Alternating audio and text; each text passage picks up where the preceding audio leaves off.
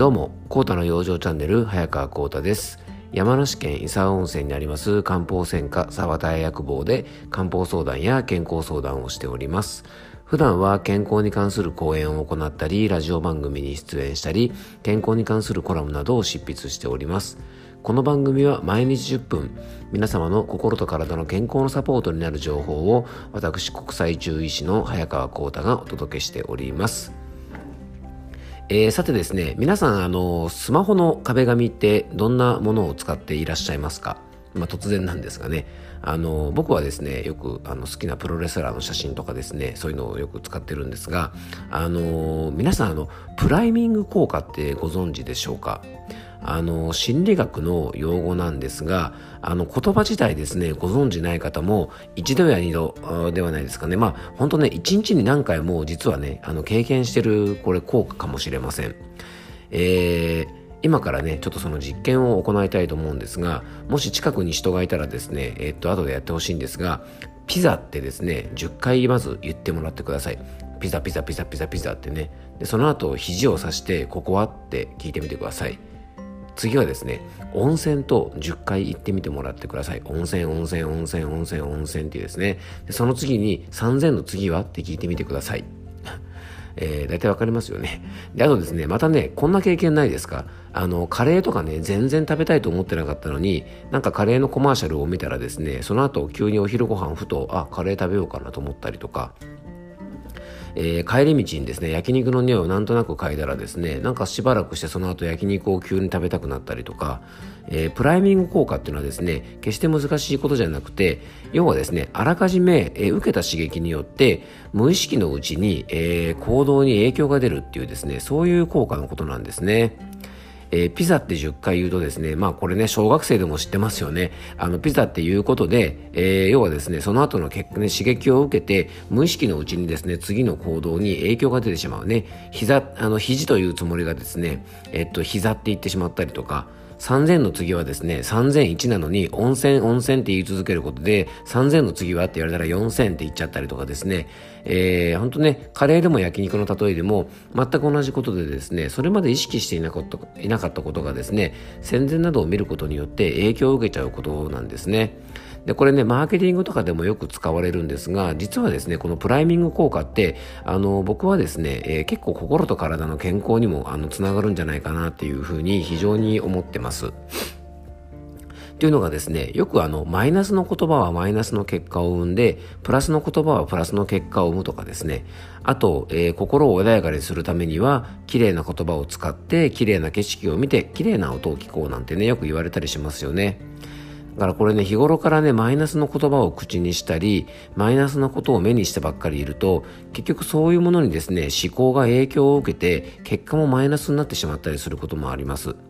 ね、汚い言葉を日頃から使って汚い景色を見て騒音などに囲まれているとですね心がどんどんすさんでくるのは、まあ、きっとこういう影響じゃないかなと思います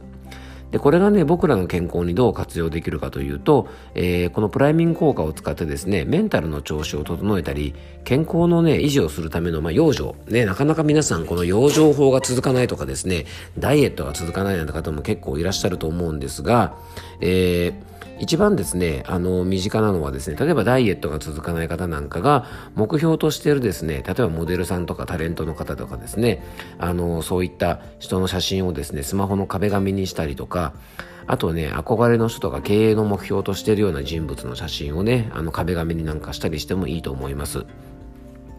で、目標とかですね、達成したい言葉とか、目標をですね、えー、っと、書いたものを写真撮ったりしてですね、えー、壁紙にしておくことも有効ですよね。よくあの年間目標とか達成したい目標をですね、紙に書いて毎日眺めたりとかですね、トイレに貼っておくといいなんていう話聞いたことあるかもしれませんが、これはですね、やっぱ見続けることでその後の行動に影響が出るっていうことで、あの非常にですね、健康を維持するためにも、あのメンタルの調子を整えるためにもね、非常に有効な手法だと思いますので、もしね、いろんなことが継続できなくて困っていたりとか、モチベーションの維持ができなかったり、まあ、体に良いと言われるね、習慣がなかなか身につかないない方なんかは、このプライミング効果っていうのをですね、ぜひ活用されてみてはいかがかなと思います。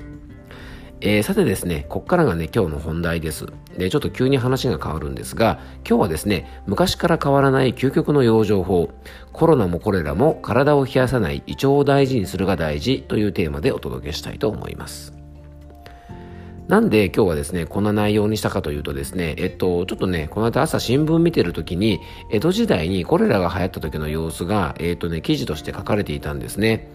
えー、これはね地元の新聞だったので江戸甲府疫病との戦いっていう特集の記事だったんですが幕末のですね安政5年にコレラとはしかのダブルパンチが当時のね山梨県の甲府を襲ったそうです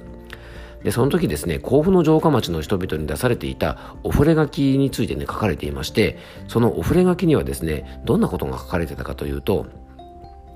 えー、体を冷やさず腹には木綿を巻き暴飲暴食を慎み消化の悪いものは食べないことを心がける。これだけなんですね。こんなお触れ書きが、えー、当時のですね、えー、っと、甲府の城下町、江戸時代の城下町の街中に出されていたそうです。今だったらね、いわゆる3密をね、防ぐとか、マスクをするとか、手洗いをするとかだったんですが、えー、当時はですね、どういう原因でこういう感染症が広がるかっていうのがよく分かっていなかったので、まあ、あの、こういうですね、えっと、養生のことがお触れ書きで出てたんですね。で、えー、実はですね、この3つの養生ね、えー体を冷やさない、お腹を冷やさない、えー、要は飲食を慎みね、胃腸を弱らせないっていうこのね、あの、養生はですね、非常に大事なポイントなんですね。で、その理由というのもですね、あの、皆さん、貝原越見っていう方ご存知でしょうか？あの、養生君というですね、有名な健康維持とかですね、病気の治療、まあ、健康に関する、えー、様々な知識をまとめた、江戸時代に発行された本なんですが、その作者の、えー、先生がこの貝原越見という先生なんですね。で、このね、養生君っていう本は、日本人の養生のバイブルって言えるような本で、日本の風土とか気候とかですね、生活習慣、食文化なんかも考慮して考えられた、えー、いろんな養生法がですね、一冊の本としてまとまってるんですね。で、現代の生活習慣と多少ずれずれるところはあるんですが、今ほど便利でない江戸時代でもですね、この本には夜更かしをするなとか、暴飲暴食をするなとか、欲に任せて行動したりすると健康を害するっていうようなことがですね、えー、書かれていて、実は多くの方が知るところでした。そしてこの養生訓で繰り返しやっぱり言われたことが、えー、先ほどのお触れ書きに書かれていた体を冷やすな、胃腸を整えるということなんですね。で、現代の中医学でも体を冷やすことは、えー、とかですね、胃腸を弱らせることは万病のもととも言えることなんですね。で、体の、あの、体を冷やすということはですね、人間の機能を低下させることなんです。血液の流れが悪くなり、体を構成する細胞に必要な酸素とエネルギーを供給することができなくなり、体の機能がどんどん低下します。まあ、冷えは万病のもとなんでね、昔から言われてますし、えー、体温がですね、まあ、平熱がですね、35度台になってしまうと、免疫力がね、30%以上低下するなんていう話も皆さん聞いたことがあるかもしれません。まあ、それだけじゃなくてですね、生理学的に考えても、体を冷やしてですね、血行が悪くなると、毛細血管がですね、血流も悪くなって、毛細血管から滲み出てきてですね、感染症の予防につながる、いわゆるですね、粘膜を保護する粘液っていうものもですね、毛細血管から滲み出てきて、粘膜をね、あの、守ってくれますから、当然体を冷やして血流が悪くなれば、感染症にもなりやすくなるんですね。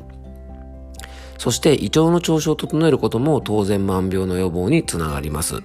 僕たちの体は食べたものでできていますよね。で、その食べたものを体のエネルギーにして体を維持するので、そこの入り口である胃腸が弱っているというのはですね、食べたものから、えー、中医学的に考えてもですね、体を守ってくれるバリアの働きをしてくれる気とか、体を維持するために必要な血というですね、こういうものが食べたものから作られなくなってしまって、結果的に体の機能を低下させて、感染症のリスクを高めたり、え、体力も当然低下しますから、いわゆる重症化をさせやすくしてしまったりするんですね。で、当時はですね、中医学的な知識はあったにせよ、現代的なですね、医学的知識や生理学の知識がなかった江戸時代に、あのようなお触れ書きが出たというのはですね、よくわからないからやけくそで書いたってわけでは僕ね、決してないと思うんです。このね、きっとよくわからない病気に対して、当時の人が考えて、今できることって何か、自分たちの体の機能を高めるために何が必要かと考えて、え結局ですね、養生の基本に立ち返ったんじゃないかなというふうに思います。えー、この内容をですね、えっと、ツイッターでちょっとツイートしたところですね、一般の方の反応も良かったんですが、えー、中医学をね、専門でやってる僕の友人たちとかね、含めて、そういう専門家の方の反応がですね、非常に良かったのが印象的だったんですね。まあ、きっと多くの方がね、あの、中医学とか漢方専門でやってる人が、あ、やっぱりそうだったんだな、江戸時代からそうだったんだっていうことで、まあ、改めてね、体を冷やさないことや、胃腸を大事にしておくことの大切さを実感したんじゃないかなというふうに思います。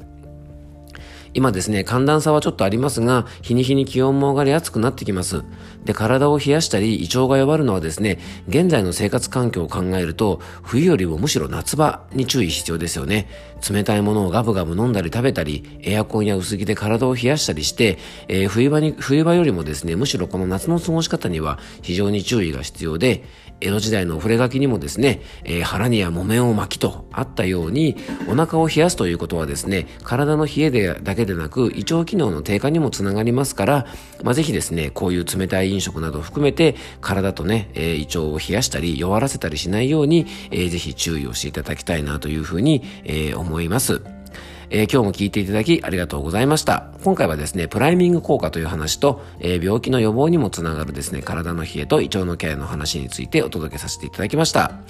えー、どうぞ素敵な一日をお過ごしください。